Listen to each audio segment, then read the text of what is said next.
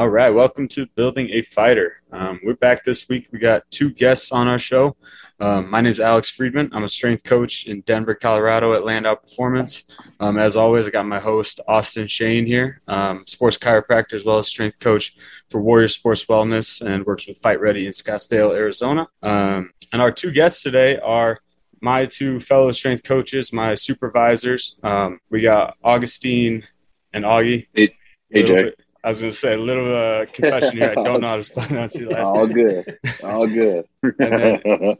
Eric Telly. Um, you guys are general manager slash uh, strength coaches, performance coaches at Landow Performance, and I'm going to kind of let you guys do your own intro and just tell us a little bit about yourself, what you do, how you got there, um, and really anything you want to share about your background in sports performance as it pertains to um, high level performance with MMA or with any other sport.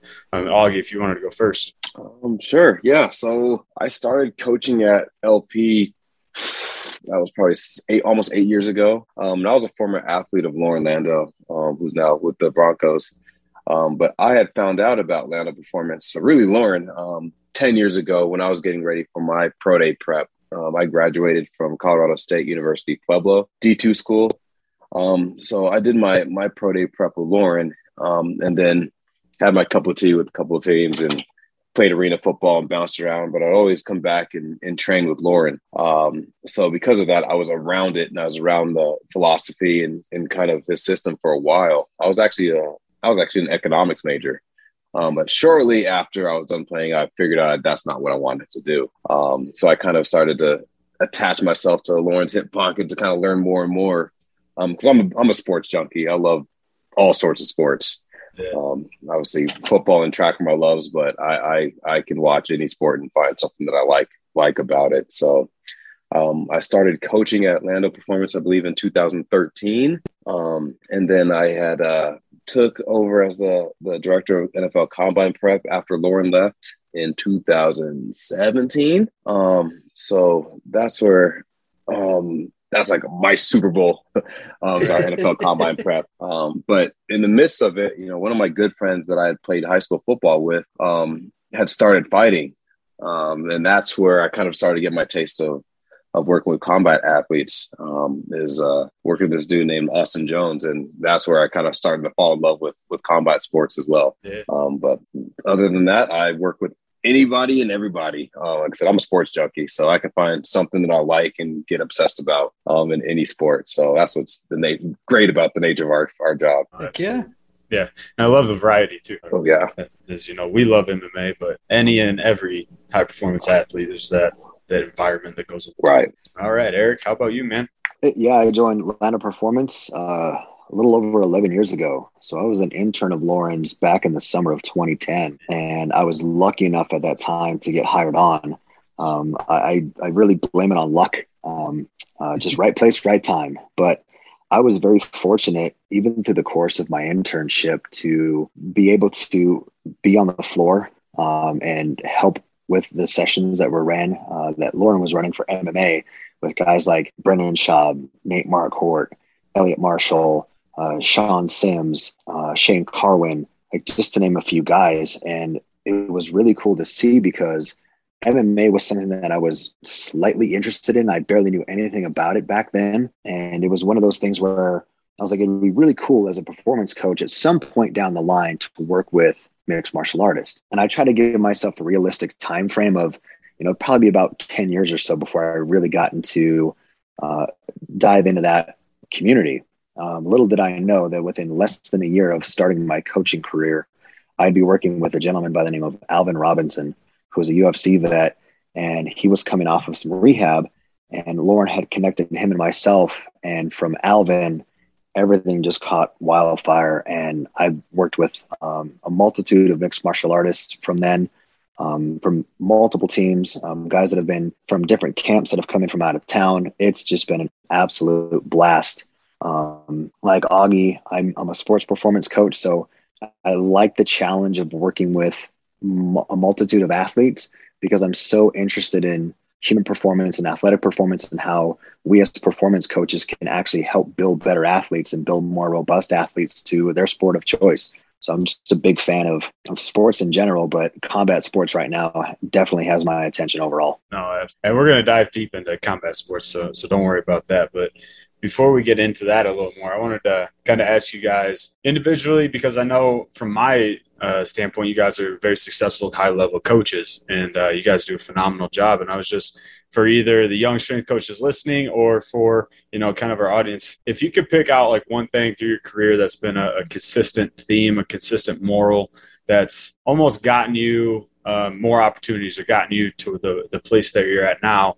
Um, and I know it's hard to narrow down to one thing, but um, what could you put there as like a, a, most important factor in establishing yourself and growing your career? Um, I would say, honestly, ironically enough, it's kind of what you just said is consistency. Yeah. Um, I think with all of our coaches and, and all the athletes that we've seen, um, at least for me, like we end up being some of the most consistent people in their life. Um, you know, we have a lot of guys that either like MMA guys have to do other odd jobs, or if it's an NFL guy that might be keep that gets cut or things of that nature.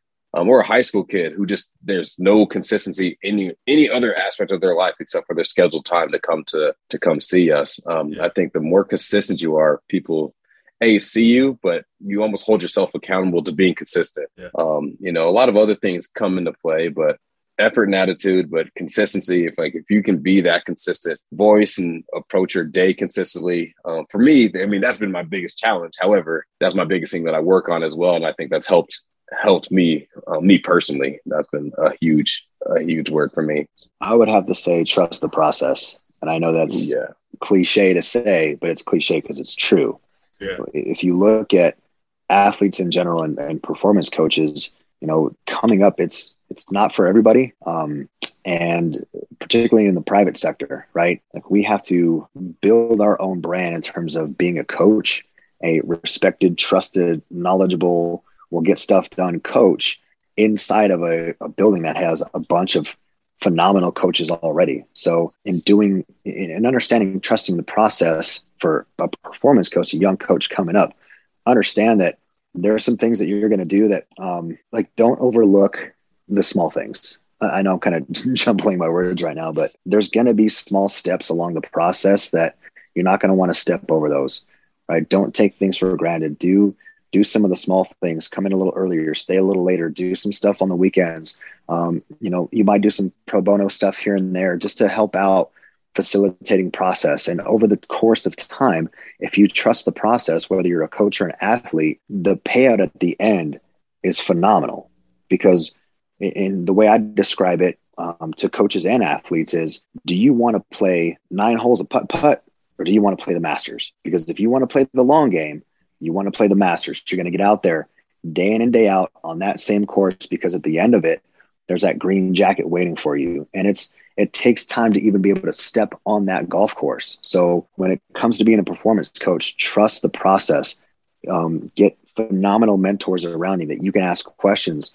Don't be afraid to be vulnerable and, and ask your coworkers questions. You know, put yourself out there, have some honest uh, chalk talk conversations and just watch how you grow as a coach and as a, a person over time and how you develop with your your peers um, strength coaches across the board uh, the relationships that you build with your athletes, with the parents, et cetera. It's just it's it's amazing how it just all opens up like a inverted funnel. Yeah, that's so ironic because has have anybody seen the um what's it King Richard the documentary that just came out on HBO about Venus and Serena Williams' dad? Not yet. I heard it's good. So I just saw it. It's amazing. Um, but it's extremely ironic that you brought that up because that's the one thing he just kept saying. He's like, I had a plan before they were born. I had a plan. I had a process, and they followed the plan to a T. And it might have sucked. it might have sucked sometimes. And he kind of he kind of looked like an asshole at some points in time through the through the entire story. But he trusted the process, and obviously, like it doesn't work for everybody. But if you follow a process and, and you follow those steps and be okay doing some of the shitty stuff too, stuff gets done and you move forward and you continue to get those small incremental gains, like you're saying. So I love that. Yeah, man. And I don't know. I'm, for me, I look at it like putting the two together. You know, if you like trust the process and do all the little things, but if you do that consistently, then I think you, are going to stand out in the field. You know, like nobody likes showing up to the facility at 5:30 in the morning and staying until six or seven at night or whatever. But if you can do that consistently, find a way to make that work in the short game, then it'll turn into that long game, that success, and you can start to kind of play with it a little bit where it becomes a little more like a lifestyle for you. So, but no, I, I really I appreciate the, you guys sharing that. And I think that that carry a lot of weight. So with working with Factory X, so I want to just dive right in because yeah, as you, you guys know, I, I, love combat sports. um, so you guys have one thing I, I, respect the hell out of you guys for, um, both with Landow working with Factory X and Factory X as a whole, is the culture you guys have. I bring it up every single time we get somebody from Factory X on the podcast, and it's a team effort, right? All of you guys put together create that culture.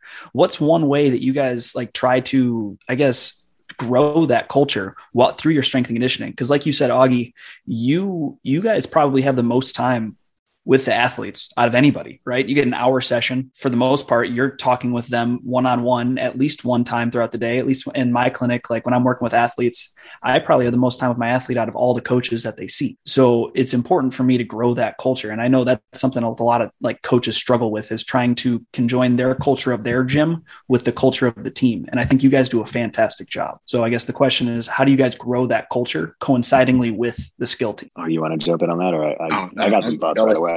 Yeah, go ahead. Go ahead. okay. Uh, I think part of it is we were very, very fortunate with Factory X that the head coach, Marc Montoya, um, doesn't stay at Factory X while guys come to the facility. He is there with the guys day in and day out, unless he's on the road with one of the fighters.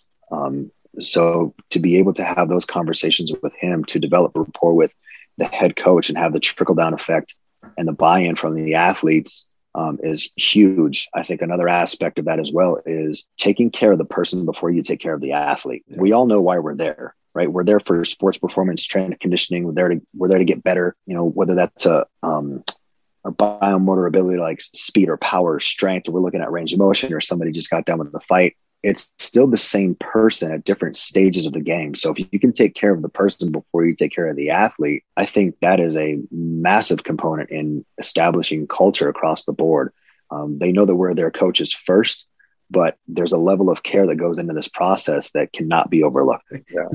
I, I think he hit the, the nail on the head. You know, there's that quote that was it, they won't care how much you know until they know how much you care. Yep. Um, and I, I, think that's that's so true, especially with with this population, because again, it's so there's so they have so many different lifestyles. There's so many different things that they have going on, um, you know, within their fight team. Um, and I think within that as well is they knowing that when they come to our facility, it's it's foreign. Um, for a lot of those guys, you know, the sports performance facility is, is kind of foreign. It's not home. Whereas when we go to their to their facility, you know, when they're sparring, you know, that's home to them where we kind of yep. feel like a fish out of water. Um, so because of that, you know, our goal is not to, you know, it's, I think it's very easy in this field. Um, you'll see a lot of guys like point out like, oh yeah, you suck at this, you suck at this. Like for us, it's like, well, we only have an hour and we only have really, truly a sliver of what, of what we add to their whole pie. Right. You know, our hour a day or two hours a week, um, you know, in the grand scheme of things isn't a lot of time. So the amount of time we spend with them, um, you know, we have to make sure we maximize that. Um, and, and, like kind of like Eric said, is just making sure that we maximize that person in front of us, make sure that they can trust us, um, and make sure that they're okay with reaching out to us for help, I mean, even outside of their sport. You know, knowing that we're there for them um, to build that long term rapport because then you can start to make little adjustments along the way. Mm-hmm. But I'm sure it probably helps drive that trust factor up as well because, like you said, I mean, coming for as an ex combat athlete, I was a, even though I was a sports performance, well, that's my background. I'm a fish out of water compared to, to throwing wrestling shoes on and stepping on the mat. And those guys always feel uncomfortable when they step into the weight room. Um, but when when you're able to relate to them, and you guys do go to sparring, you were saying correct, and go check that out. And that's the one thing I've found is being able to get to sparring and being able to talk to the coaches and watch how they're doing and, and fucking just give them knucks after, after the sparring go. Even that just goes a long way. Put a smile on your face. And even if they had a bad sparring round, you're the dude with the smile and you're, you're giving them knucks and said, Hey, even though it wasn't your best, like, guess what? You didn't gas out. So Yeah, that yeah, that's that- awesome. yeah, that's just coins in the piggy bank for that consistency and trust factor. So, It's it's so true to all those points. If you look at, you know, when they come to our facility, it's at a certain time of the day.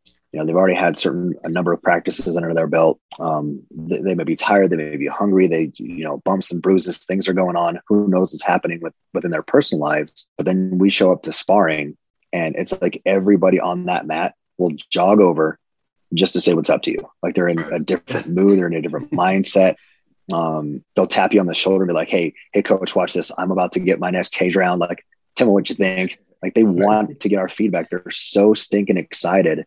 And Austin, you're correct, man. I mean, it, it goes such a long way to let the guys know that, hey, we're not just there for you from a performance standpoint. Like we want to see this thing all the way through. So when we can make it to sparring, you know, when we can make it to uh, certain events, whether that's local, regional, UFC, you name it, like as performance coaches, and I know Augie can attest to this, um, is it, man, we want to see this thing through to the end. For sure. Absolutely. No. Even like this past Wednesday before Thanksgiving, we were we went to Factory X and we did our strength conditioning workout at the gym with them. And I think even that carried a whole different, you know, weight to it or a whole like a fun, more fun attitude or a more engaging type of culture because you know it's like it's a cool experience. Like we got our strength coaches on the mat with us, and I think that helped the guys kind of get into it a little more. So, like you said, I think it, it just builds up the trust and the camaraderie, and exactly like you're saying. Um, but one thing, Eric, that I've noticed a lot is that you create tremendous relationships with the athletes individually, but also with the coaches on the skill team. And you talked a little bit about Marc and kind of how he leads the ship of Factory X. Um, is that something you can expand upon as far as I think relationship with the athletes is is beat like a dead horse. I think everybody knows that that's important, and we should all work hard to foster those relationships. But what do you think about relationships like with the skill coach, and how important are those? That communication to keep up. Oh man, it's everything. I, I cannot overstate this fact that you know earlier in my career things were a little bit more separate, right? BJJ was at one place, striking was another place. Um, you had sparring on certain days, you had strength and conditioning certain days, and, and the coaches knew about each other, but there wasn't necessarily a consistent thread of communication through those coaches to say, hey guys, I don't know what they have for S&C today. They just got off the mat for wrestling practice and we went hard.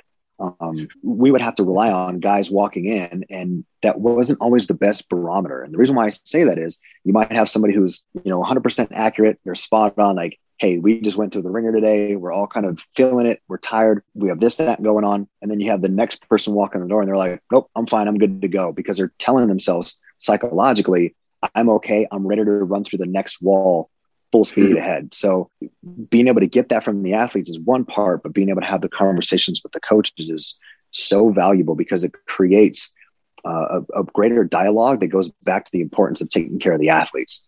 Um, I mean, Alex, you go and you see them at certain practices, and I get feedback from you that I'm like, man, I'm so glad that you have that brought that feedback back to the facility because now it you know it helps me kind of set the tone for programming because Right. we don't necessarily know what we're going to get you know we have a really good idea but sometimes that kind of goes a, a little sideways um, just because you know what grappling is going to be that much harder today or sparring rounds were super tough um, you know they spend a little bit longer on the mat for a certain section so we have to do our part in and i don't want to say damage control per se but just knowing where we have to make adjustments and call audibles in real time to say, hey, this is what you guys really need right now.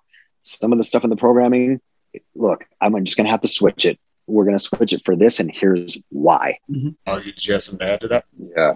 No, I was I was gonna say right hundred percent. Um, you know, in essence, we almost become game managers, if you will. Um, because again, what's our role? It's ideally to allow them we, we can't return our athlete we have to return our athlete back to their sport healthy. Um, and if that means us taking aside whatever we had written up for the day and scrapping it, um, so be it. Um, you know, our, our ability to be fluid with the programming as much as, you know, as strength coaches, you know, we write something down like, man, this is gonna be sweet if we can get this done in eight weeks, it's gonna happen. Like, yeah, and they come smash after practice, like, well, sweet, you know, you know, or the the fact that, you know, as you see, Alex, we have two different time slots you know some guys early in the morning some guys early in um, the early afternoon so um, that leaves for two different type of athletes um, so our, abil- our ability to be fluid um, and truly make it an athlete centered approach. You know, we truly have to sometimes get out of the way and, and listen. And, you know, like Eric said, it's clutch that you're able to be there um, on certain days in the middle of the week because that feedback is pivotal. Um, you know, it's like, okay, well, what do we do? Do we pivot or do we stay with the program or do we go back to a deload or do we have to go more mobility based or stay the course and maybe just less intensity? You know, there's so many questions uh, I know Eric asks on a daily basis and same with me. Every time I look at the program and as guys walking in, you're like, oh shit, nope, that's not going to go. Or we'll just ride with it and just just pull back. You know, yeah. Um, you know, it's it's such a but to me, I, that's what's fun about it because it's not stagnant. It's very easy for a coach to be stagnant and just watch it and just let it ride, as opposed to asking the critical question. You know, like, well, what's really important? You know, because we, like I said, we are only a sliver uh, in terms in terms of their overall pie. However, if we mess that sliver up and put fucking vinegar in it, then we can throw off the entire recipe. You know, so um, uh, that's what what's really cool cool about it. Absolutely, yeah. And the way I look at it, like when I when I get to go to practice and one, I have a great time doing it and I love being around the team. But like Eric was saying, when we have different athletes gauging how hard practice was, like two different athletes have way different experiences of a wrestling practice, right? You think of a, a you know wrestler that just came from the OTC going through a wrestling practice is very right. much different than a kickboxer transitioning to MMA going through a wrestling practice, and that that barometer is not always on the same scale. Nor do they have really the background in like load management or like stress. Right. And again, so right since I can see both ends, I think that that's where that value comes from. But I, I love it because I think it, it speaks to more of a an active coaching approach or a, a, more involved coaching that you're willing to pivot and you're willing to make those changes versus you know just stay the course or stick with it um, on a programming side of thing. Like write all your programs in pencil, and that way you yep. can uh, change them as needed. Right. Well, and those guys guys and girls definitely appreciate it too and they appreciate you being able to pick up on when they're in a bad like when they're in a bad spot or when they're in a fatigued spot like something i've noticed is um, when if i have three or four people in at once and if i'm given individual cues that's that's one thing i'm really big on is finding the right cue for the right person like one of the guys i really look up to in strength conditioning is nick winkelman and like what he's done for the cueing world but and once you are able to pick up on that athlete and pick up whether it's fatigue level whether like you said it's a kickboxer jumping into a wrestling day that that's really really heavy. Um, and and they aren't responding as well as you would like them to. If you can be that person that can be like i understand you. I get that you're fatigued. I get that we need to scale that back when you know as well as i do most skill coaches are going to be the guys that are going to say I, I know mark's not this way and i know our coaches at fight ready aren't this way. But a lot of coaches are going to be hey I don't give a fuck. Let's push harder. Like we got right. stuff, we got stuff to get done. If you're that coach right. that understands their condition and you understand where they're coming from, again, that's just another penny in the piggy bank. Like Alex is saying, it just gets more buy-in and more buy-in, and the more buy-in they have, the more they're going to value strength conditioning, which we all know is a good fucking thing.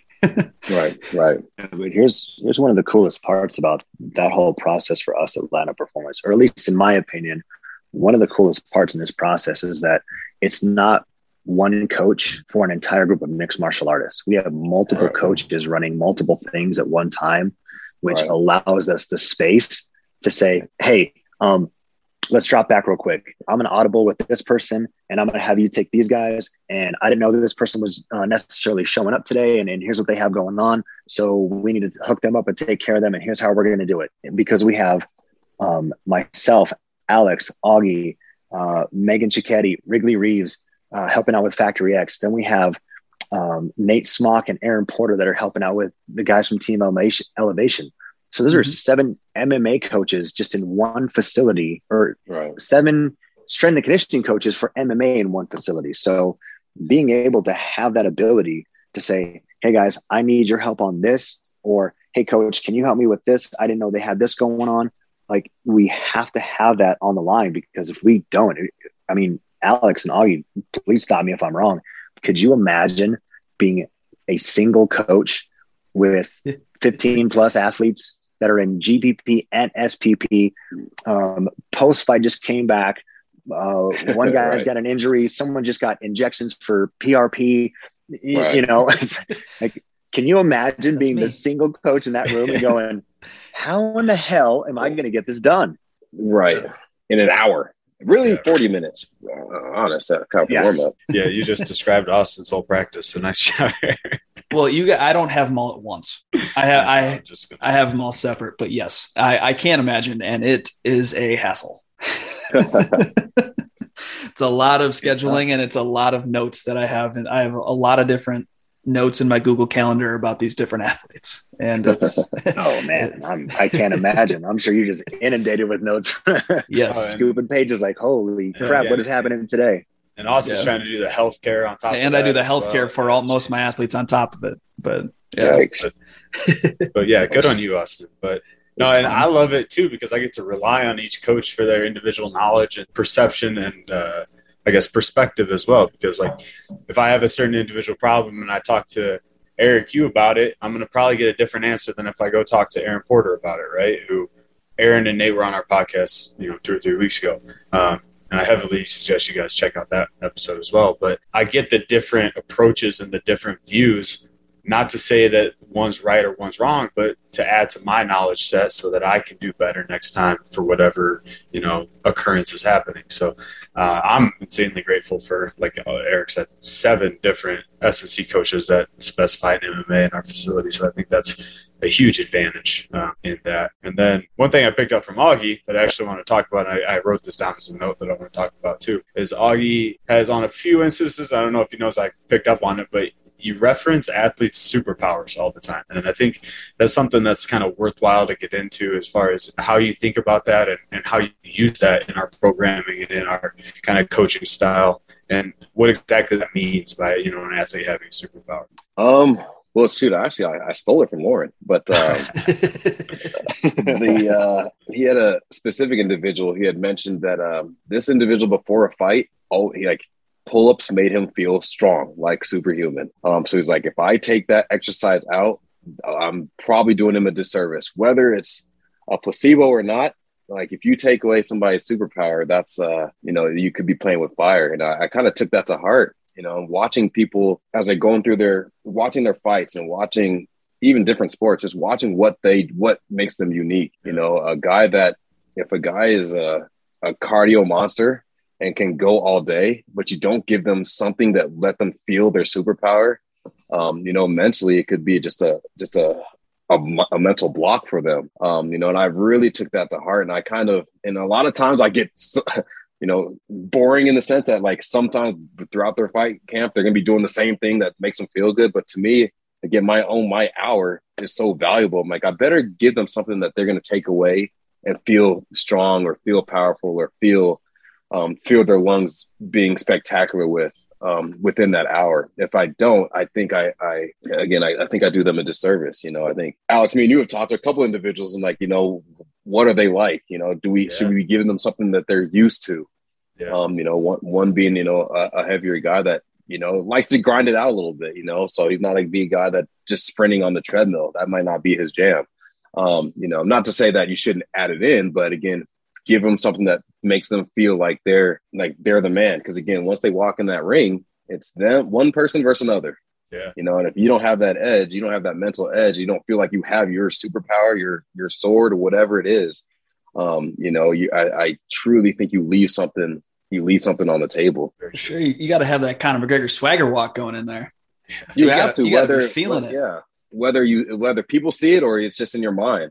You know, and we know we see certain guys who just flip that switch and you know that like, oh yeah, they feel like Oh, they yeah. are God, which is Yeah. awesome.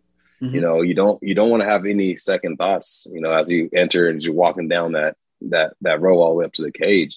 Um, in my opinion. I've never been in the cage, so again, but from my outsider's view, I, I I gotta believe that they have to feel supreme as they walk in that cage and that thing locks behind them. No, for sure, it's and and you know, accurate, yeah. Yeah, you know, there's always going to be doubts, right? There, there, like Right. no matter what, even if you're feeling like a superhuman, there's going to be doubts. But the more confident you are, the more you feel like you are Superman. Damn, you're going to look so much better in that cage if you trust your hands. Like that's the biggest thing I see. If uh, a lot of our like our team is very wrestling based, we have a lot of really good wrestlers, and I see it in their performances. I can tell when they walk into the cage and then they're doing the announcements how well their striking performance is going to be based off how they look while they're walking back and forth. Like if they, because I wrestle, I don't, Alex didn't, probably didn't tell you guys. I also wrestle with the guys too. So I'm, I'm one of the, I help with wrestling at Fight Ready, but I'm around these guys all the time. And if they're walking, like one of my guys, Hunter Azure, if he's walking, he's got his chest up high, he's moving around. If he gives Bruce Buffer a fist bump,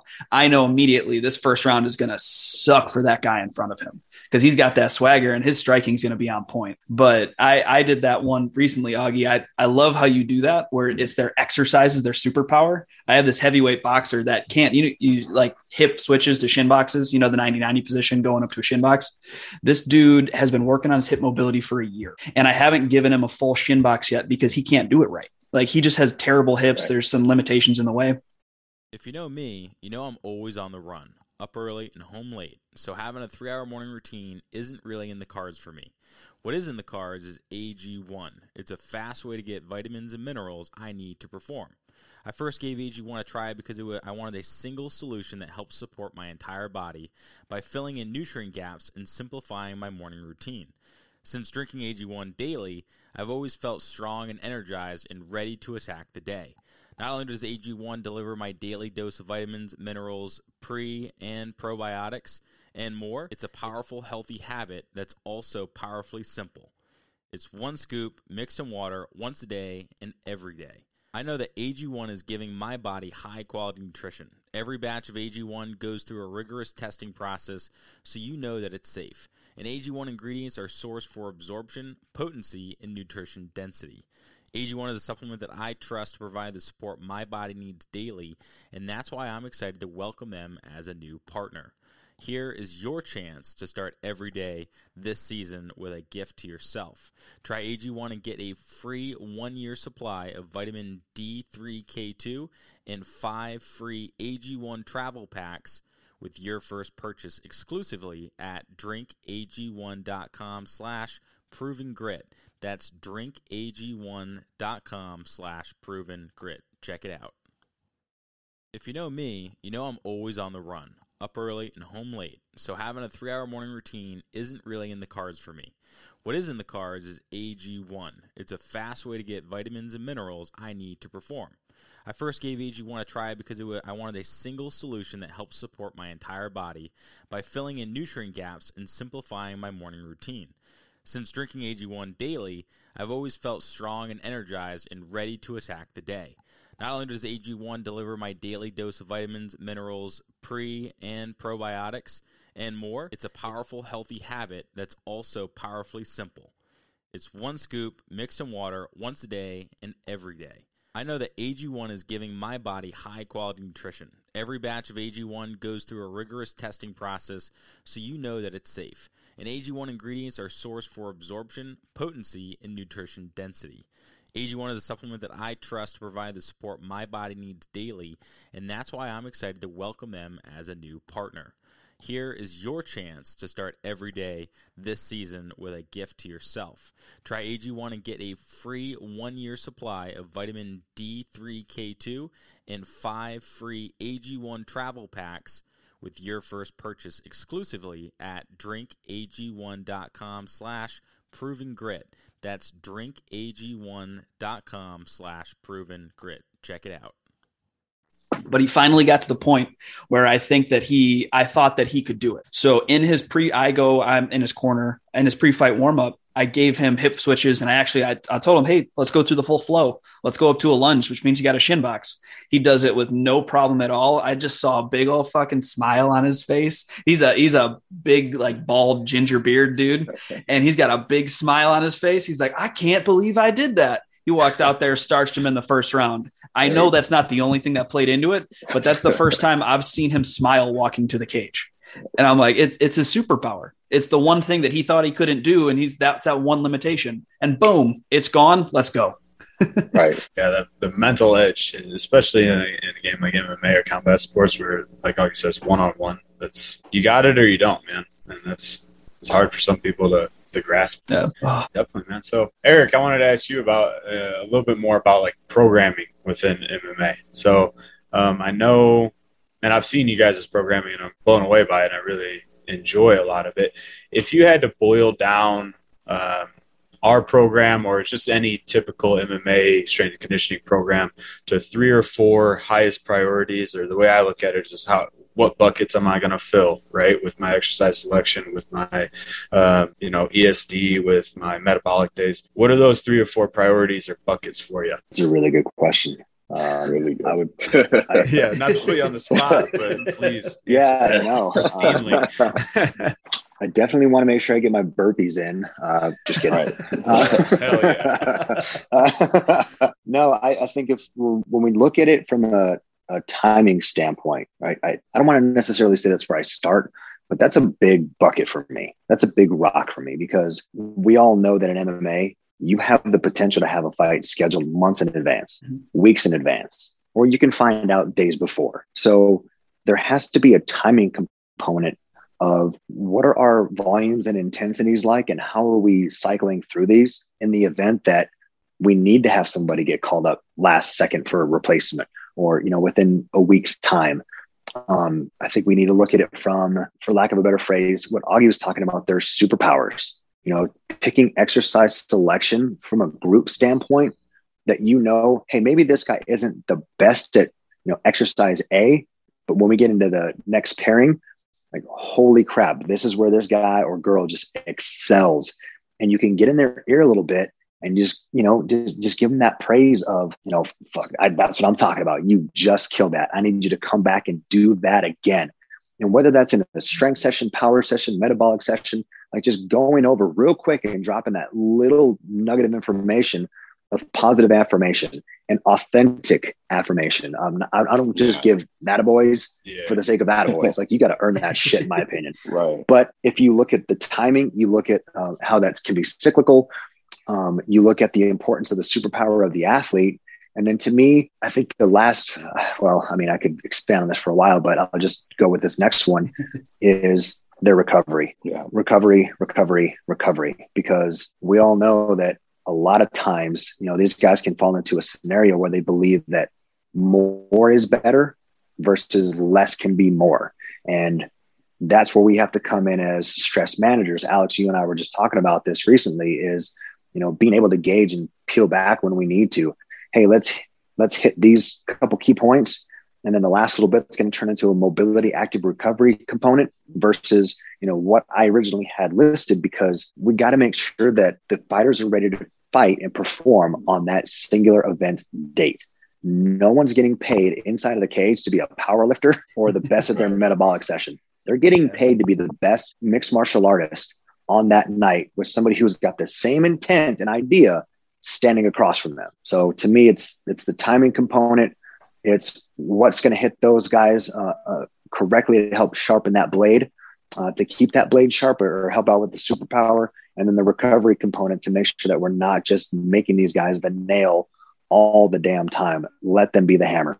awesome. I, I, really like the idea of like cueing somebody into or helping them, you know, develop a new superpower that they either didn't think they have or um, one that you know you're, you're kind of on the long haul to develop. Right, like we know each individual athlete has their superpower, like what got them to the show, and you don't want to lose sight of that.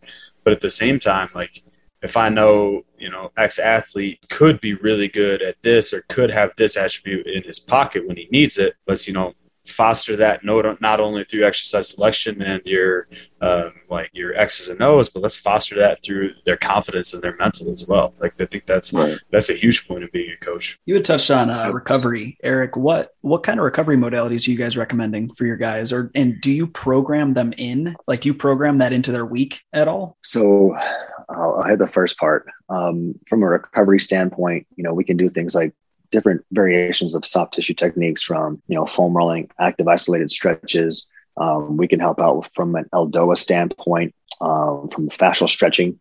We can look at uh, different things that they may need, whether it's chiropractic components, muscle activation techniques, massage therapy, you know, because there's so many different techniques out there for guys to get um, what they feel is the most benefit for them. Some guys might love massage, some guys might hate massage. Some people love chiropractic, some people don't. So it was, you know, uh, we send certain guys to uh, recovery centers because some guys really love the hot cold contrast of the tub. Some guys love sitting in the sauna. It's getting to know the athlete and what makes them tick and what makes them feel the best.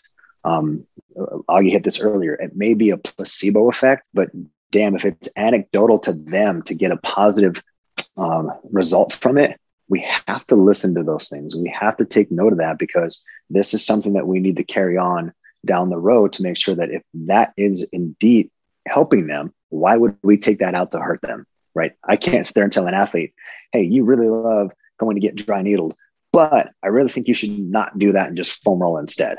Well, if they don't like that, like what are we doing to help those guys out? Right. right. I always tell those guys, I'm not here for me. I'm here for you guys. So I'm here to help you out in whatever it is that you need. Now, if they have questions about certain things, then I think we it lends the conversation to us speaking about that topic as far as we can, and then handing them off to the next professional who can give them a little bit more insight on a certain modality or treatment that could be potentially beneficial for them to go try out. Um, I think when it comes into programming, that's something that's been an interesting subject over the course of time because We've tried to get guys in uh, to do some active recovery stuff on weekends or uh, post sparring sessions. And it, it kind of comes in waves. Sometimes we're flooded with guys, sometimes we're not flooded with guys. And I used to take that personally um, because I'm an idiot, but I would I would carry that weight and be like, man, these guys don't like me. It's like, no, they don't. They're, they're just done. They're smoked at the end of the week. They just yeah. want to go. Maybe they want to hit that hot cold contrast and then go home and then just relax and let the mm-hmm. recovery, the passive recovery strategies just take over. Like, what is wrong with that? There's nothing wrong with that. So I think again, it goes back to what's going to be the most beneficial for these people in terms of programming uh, for them. If it's coming in to see us, fantastic. If it's going to do something else, go and do that other thing. If that's the most beneficial from a recovery standpoint, cool if you guys want to come and see us, we can absolutely help you out as well. So I think it depends on the person and what they're looking for in, in terms of timing, uh, especially with the end of the week. You know, Baskin Robbins has 31 flavors, and, and, one of those is us. So there's other stuff out there for guys to to go out and find and and say, hey, I really love when I get X done for my shoulders or my hips. Mm-hmm. Cool. If that feels better, if you can perform better, do that thing. Like there's nothing wrong with that. Right. Um, so, and the other thing, so do you guys do, I call it like the quarterback of the sports performance. You obviously have the head coach, right? Marc Montoya. Do you guys have any sort of say into their workload management as far as any of the other practices? Do you guys have those talks back and forth to where you guys kind of not dictate the workload, but but are able to have a say in how hard athletes are pushed day to day, or is it not that individualized? You know what I'm talking about? where where yeah yeah uh, i'm just thinking for a second i i think that we have the ability to have the conversation with okay. the head coach gotcha um but i would never say that we're in a spot to dictate the volumes and, and or the intensities or frequencies of certain practices Gotcha. I think if we look at what we see in front of us and, and kind of some of the feedback that we're getting, you know, I think all the coaches can come together and say, hey, these guys have been hitting it hard for a while like maybe it's not just a deload inside of a strength and conditioning block, but you know, deloading these guys through different practices and however we can make that happen. You know, yeah. if it if if guys are doing well and you know we're coming up on the holidays and people travel and kind of lay low a little bit, when everybody comes back together, it's like, okay, now we can all hit the accelerator a little bit harder right now because people should be fresher, more recovered. They've taken time off the mat, whatever the case may be. So I think we have the the ability because of the uh, relationships that we have with the coaches to have a say in the conversation, but I'm definitely not trying to, you know, go to the podium. Right. Okay. Right. Nice. And like, just to kind of piggyback off of Eric, you know, the, the, the relationship portion is huge, you know, the ability yeah. to communicate to all the different coaches um, and being able just, just to have talk to them and get a feel for what they're, what's coming up. You know, we, we, we have a pretty good uh, message board in terms of when we see fights coming up, so we know when guys are coming up, and we we know when there's certain time periods where there's waves of guys that are going. Um, so the back of our minds, we kind of have an idea of how practice is going to go, right. um, you know, or vice versa if they have nothing going on for a little bit. Um, I think that allows us to have, like Eric said, the ability to have these conversations um, to at least give us an idea of where we need to steer steer the ship for, at least on our end, on the part that we can control. Um, again, with their sport, you know, there's no off season, you know, right. so it's hard to say like, hey, you need to pick up volume here, you need to pull back here. You know, we truly, for us, have to adapt to what they look like in front of us. Um, again, because there's some guys that may fight seven times in a year. There might be a guy that fights once in two years. Yeah. Um, so it's it's hard for us to, you know, in my opinion, to to say that we can help dictate volumes um, because certain guys, everybody's going to be different in a different spot of their career and a different, uh, a different individual in general. For sure. I think so too. Many. Go ahead. Eric. Oh, go ahead, Alex. Go ahead. No, you man. We got you on the podcast yeah. to listen to we you, want, man. Yeah, we want to hear you. no, I was just going to say, while Augie was talking, it made me think about it. You know, and it really becomes a two way street. I mean, I can't tell you the number of times Marc has come in or, or called me on the way in. Hey, coach, I just want to give you a heads up how guys are looking. It's been a, a a crazy week or the past two weeks we've just been going hard. So and he'll tell me like look i'm not telling you what to do with your program. I'm just trying to give you a heads up on the temperature eh, mm-hmm. eh, you know, where these guys are at so we know how to adjust accordingly. So that way you guys have a heads up before we roll in and you're looking at them going okay i got minutes to, or minutes and seconds to figure this out versus okay i have time to sit back gauge this now make a game plan have us as coaches you know come together um, have a quick conversation, develop a plan, and then you know hands in, ready, break, and then there we go. So it's definitely a two way street. Um, but right. to Augie's point, it's the relationship. You know, the, the, coach trusts us to be able to relay that information across to us um, because he knows that at the end of the day, we have the best interest for the athletes at heart, and we want to make sure that we're doing them uh, the service that they're looking for, not just the hey, we had X planned and now we got to go and audible to Z. Um, you know, we just have to be ready for for those waves to come when they come. Yeah, and what I was going to say is that for me, it just goes back to like communication and timing. You know, the timing aspect that, that you've brought up multiple times, as far as like when is this fighter going to fight, and it, it's been crazy to me to see the waves of like all right, within these next two weeks, we're going to have 21 fights. You know, it's like, it, it's crazy to me to see that happen and how it all comes together, but how also we can approach that from our end on strength and conditioning too. So, um, yeah, the, communication and the timing I think is huge, just like you guys are saying. But then also, I think the consideration too, like on those weeks that we have like three guys fighting out of you know our 30 man team or whatever, we have this and that coming in.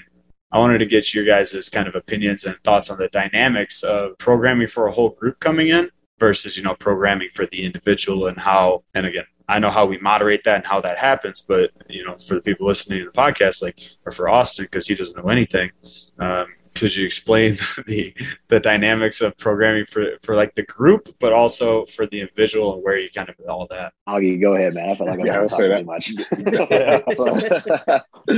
no, um, that's a great question. You know, I think in the back of my mind, I always think of you know the long term plan um, that you're thinking of for the overall group. Um, and there might be a, you know, it might be multifaceted, but um, there might be a different amount of skills that you're trying to achieve for the entire group.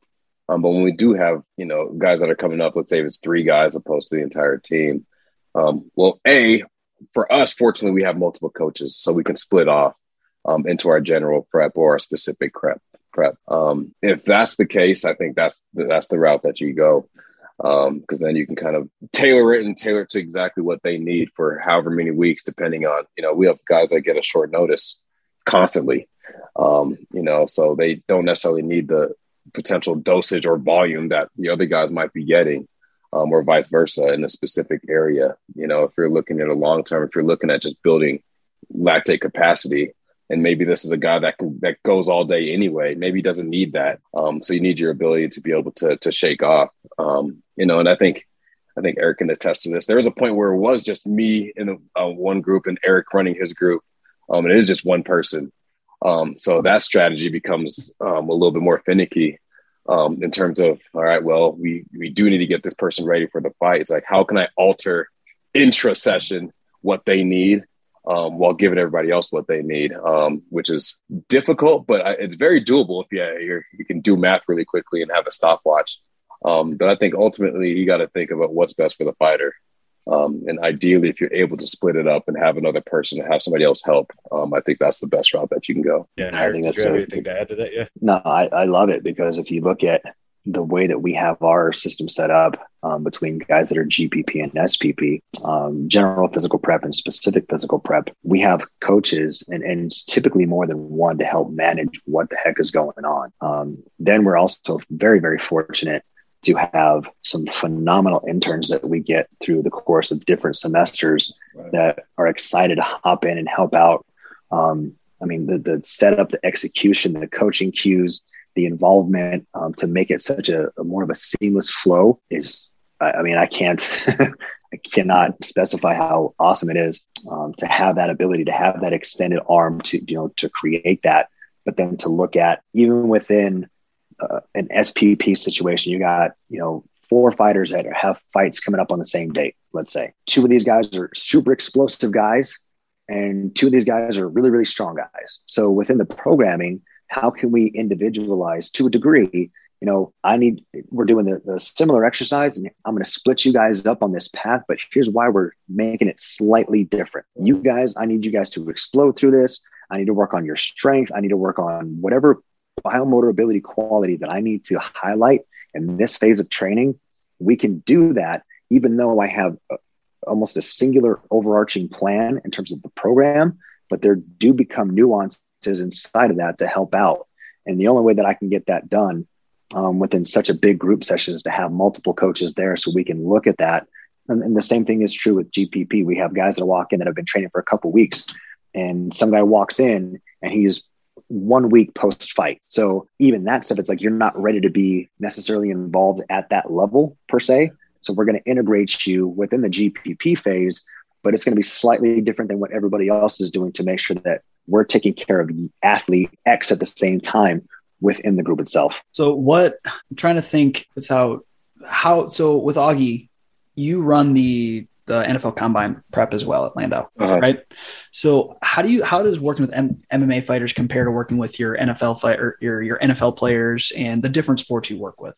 Um, you know, honestly, uh, there's some similarities in terms of you know confidence, but I think the biggest thing is is training age. You know, MMA as a sport, um, they're not like typically so far. I mean, I think it's starting to change um, your MMA athlete isn't going to be a guy that went to four year had four years of strength and conditioning, right? Um, or even understands what it even means. Like we have a lot of guys.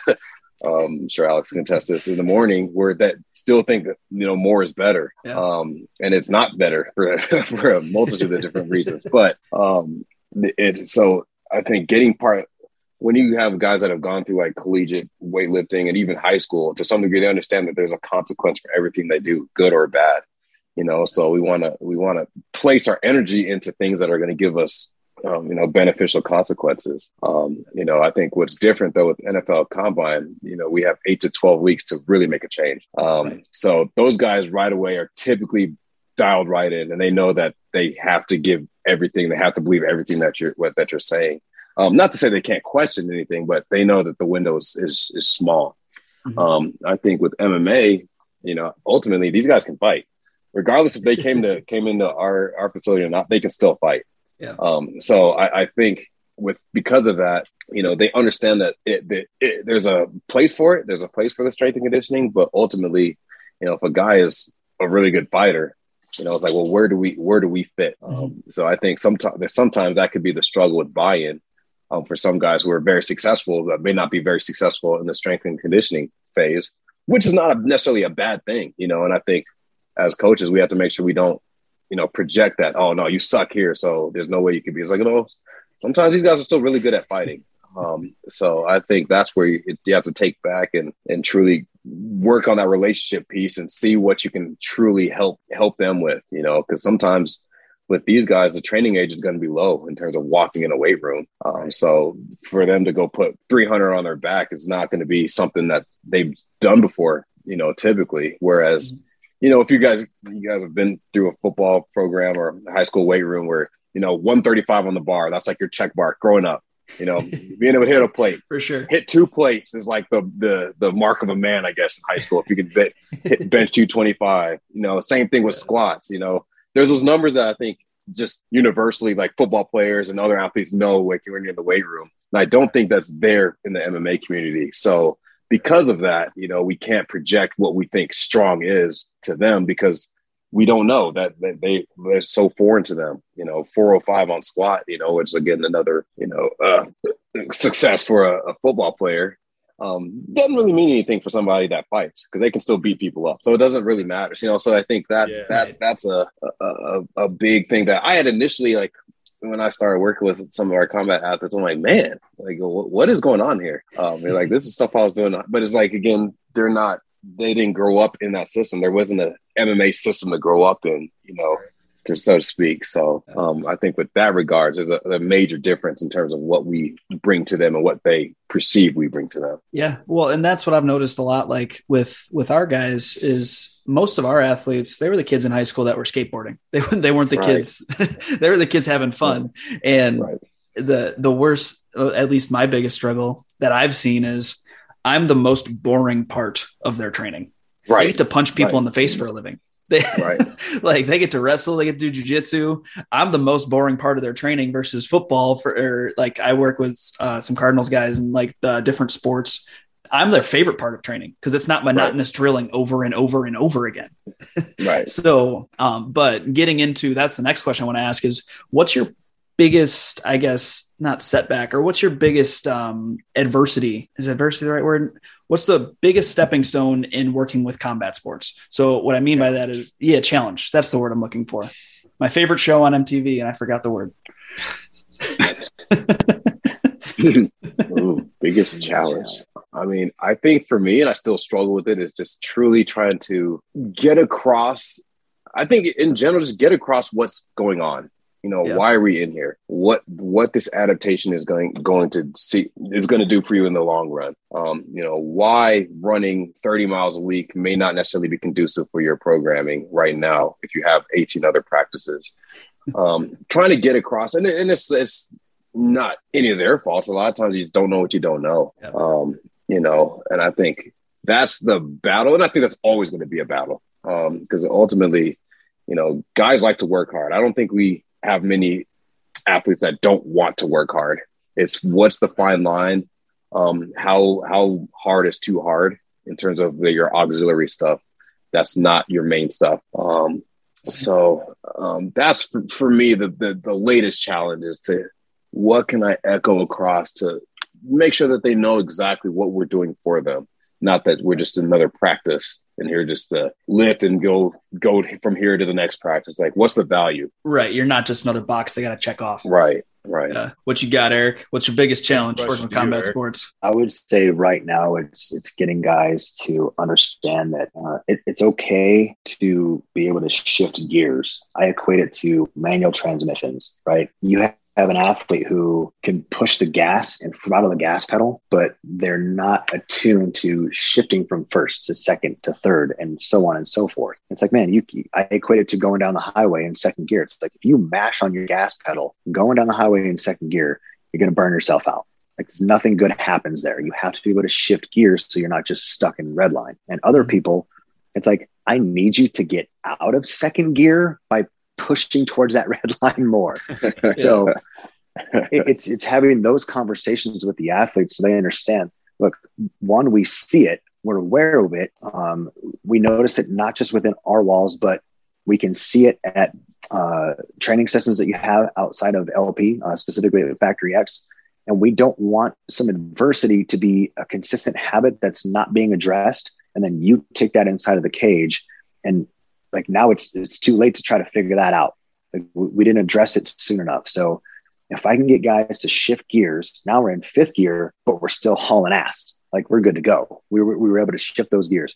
If I can get somebody out of first and second gear and and gas it just a little bit more, find that next gear when we need to, and I'll let you downshift when you're ready to. But if we could find that next gear at certain times, like holy hell, the the opportunities that we have to produce favorable outcomes we start to shift that in our favor.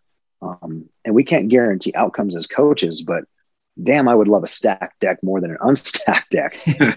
Absolutely. Right. For sure. So, on the flip side of that, talking about the positive outcomes, what's the most rewarding thing about working in mixed martial arts or with combat athletes that you guys have experienced? We'll have Eric go first. Uh, I'm going to answer this in two parts.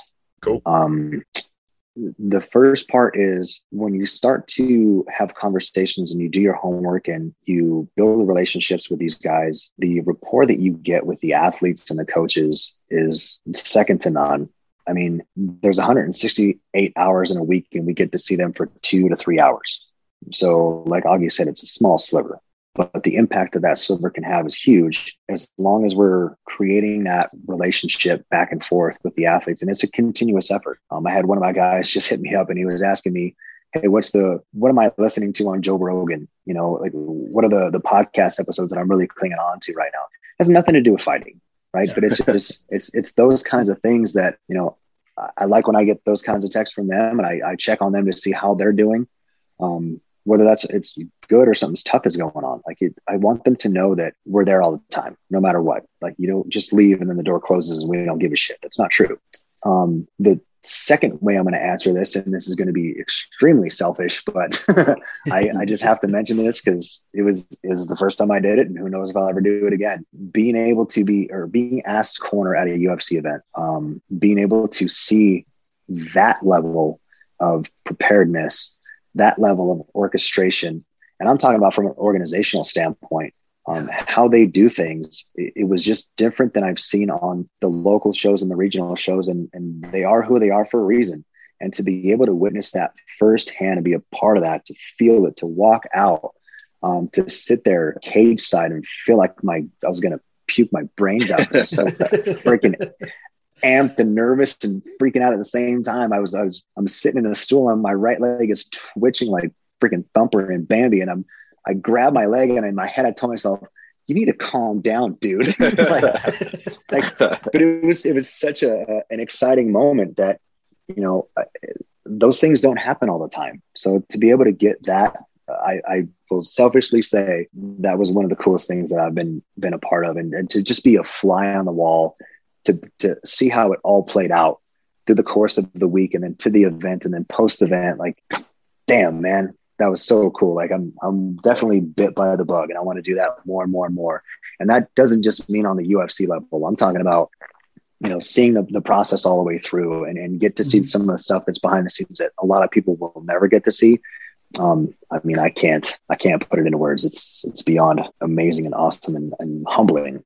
I'll give you what you got. Yeah, yeah. No, I'm uh I'm with Eric. The um, being able to corner UFC fight is it's it's amazing in the sense that again being able to see the final hours. Um, you know, I've been able to been fortunate enough to be able to watch it obviously at, at NFL Combine and like it's just seeing everything kind of funnel down to like okay these last waning moments before it's like okay now it's time. Um, I think the ability to be able to see that switch and again it gives you more insight as to what they go through and what type of fighter they are. Um, you know, and then on the flip side of that, I'm I think kind of turn a negative into a positive. You know, one of the best experiences I've had is after a fighter has actually lost. Um, being able to be around them when that happens, um, and being um, being able to see things for what it is around that time. Um, I think it's a it's a very it's it's depressing, but it's it's awesome to see. You know, as you see them kind of flip the script and get back get back to training. Um, a lot of lessons, um, at least on my end, I, I took from that is being able to watch and see, you know, what somebody goes through through that process. Because again, it's an individual based sport. Um, so that after a loss, you know, you're, you know, you, they, I see all the, you know, the, Hey, we'll get it next time or the text and stuff like that. But it's like, those kind of go away after a little bit, you know, and then there's a time where that fighter's by themselves and I know I think the the the cool thing is being able to still harbor those relationships and be able to speak and communicate with a lot of these athletes and and see where they're at and see where their mind goes. It's amazing with a lot of these fighters how they flip the switch to get right back on the horse. Man, I think that's what's that's what's cool and that's what makes them unique. Um, because they're they're they're the shit when they're winning. Everybody knows them, and at the same time, you know when when things go go awry, um, it's cool to see their their network and see who their true circle is. Um, I, I, I think there's a lot of value in that. For yeah. sure. There, well, that's something. No, yeah, no that's hype. something that's super cool. Whenever I go with like with my fighters, I was I remember one of them, Henry Corrales, and we lost a fight. It sucked. It was a bigger fight, and he he just I go up to him, I gave him a hug, and he just needed a hug, and he's he's just like, well, that fucking sucked. and, and he's like, I guess I'm not going back to 135 again. And he just gets up, walks off, and didn't talk about it one more time. But like you said, the coolest thing is seeing, I think the most interesting part is seeing the guys that actually text those guys and actually check in on them over and over and over again, right?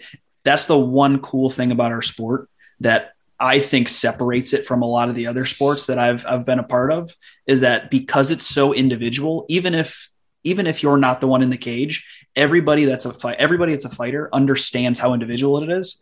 And almost every single fighter on our team is going to check up on that athlete multiple times because they know what that feeling feels like. Unless you're undefeated, which uh, most people aren't, you know what that feeling feels like. And the shitty thing about MMA is you're probably not going to compete again for another three months four months. That loss is sitting with you for four months. And your mental state, I mean, your mental state's not always going to be great, but as long as your brothers are around you, your brothers and your sisters are around you, helping you through it, that's the coolest part I've seen about MMA. 100%. Yeah. Yeah. It's, it's, it's raw and it's only you like in the cage. And that's, I think, some of the hardest part, right? That there's no hiding in the cage. There's no hiding from a win or a loss. It's like, it's what's going to happen and it's on you. Mm-hmm. Damn, I got to go corner a UFC event because I'm the only one at this podcast that happened. So we'll get there. yes, we will. Yeah, true. Okay. Well, As y'all, said, I'm good. If you guys are good, I think you guys killed that. I was about to say that we took about an hour and a half y'all's time. I appreciate the heck out of you guys yeah, coming yeah, through. fast. No, of course. Thanks for having us. yeah, absolutely. Jeez, I, got... just looked at my watch. I'm like, I felt like 10 minutes. right. That blew by. I looked at the Broncos gave up. I looked up and it's already the third quarter. I was like, dang. hey, you guys know what that means is we'll just have to do this more often. Yeah. This is true if it went that time, man. For sure. Well, we appreciate you guys. Um, for everybody listening, please like, share, subscribe, do all the cool stuff that allows us to become friends with your friends. If you're on Apple Podcasts, please leave us a rating. That does boost our SEO. Um, you got to get in contact with us or with our guests. All the information is going to be in the show notes for both of y'all. I'll ask Augie first. If they got to get in contact with you, what's the best way to get in contact with you? Um, shoot, easiest probably IG. Uh, IG? My IG handles persistance21. Um, okay. Same thing with my Twitter. So that's probably easy. Perfect. What about you, Eric? Um, the only social media platform I use is Instagram, so they can find me at Eric Telly.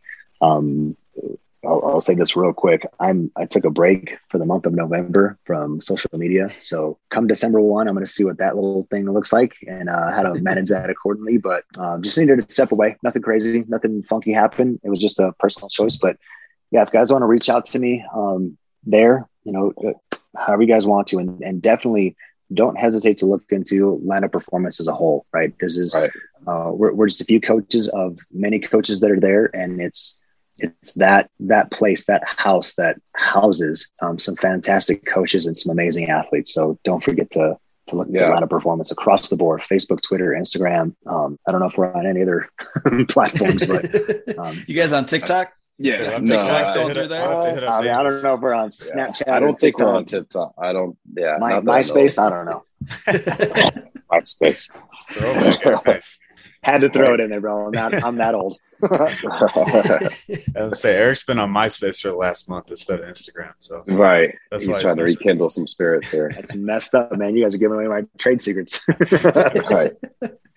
Uh, well, this is Building a Fighter, and we are out.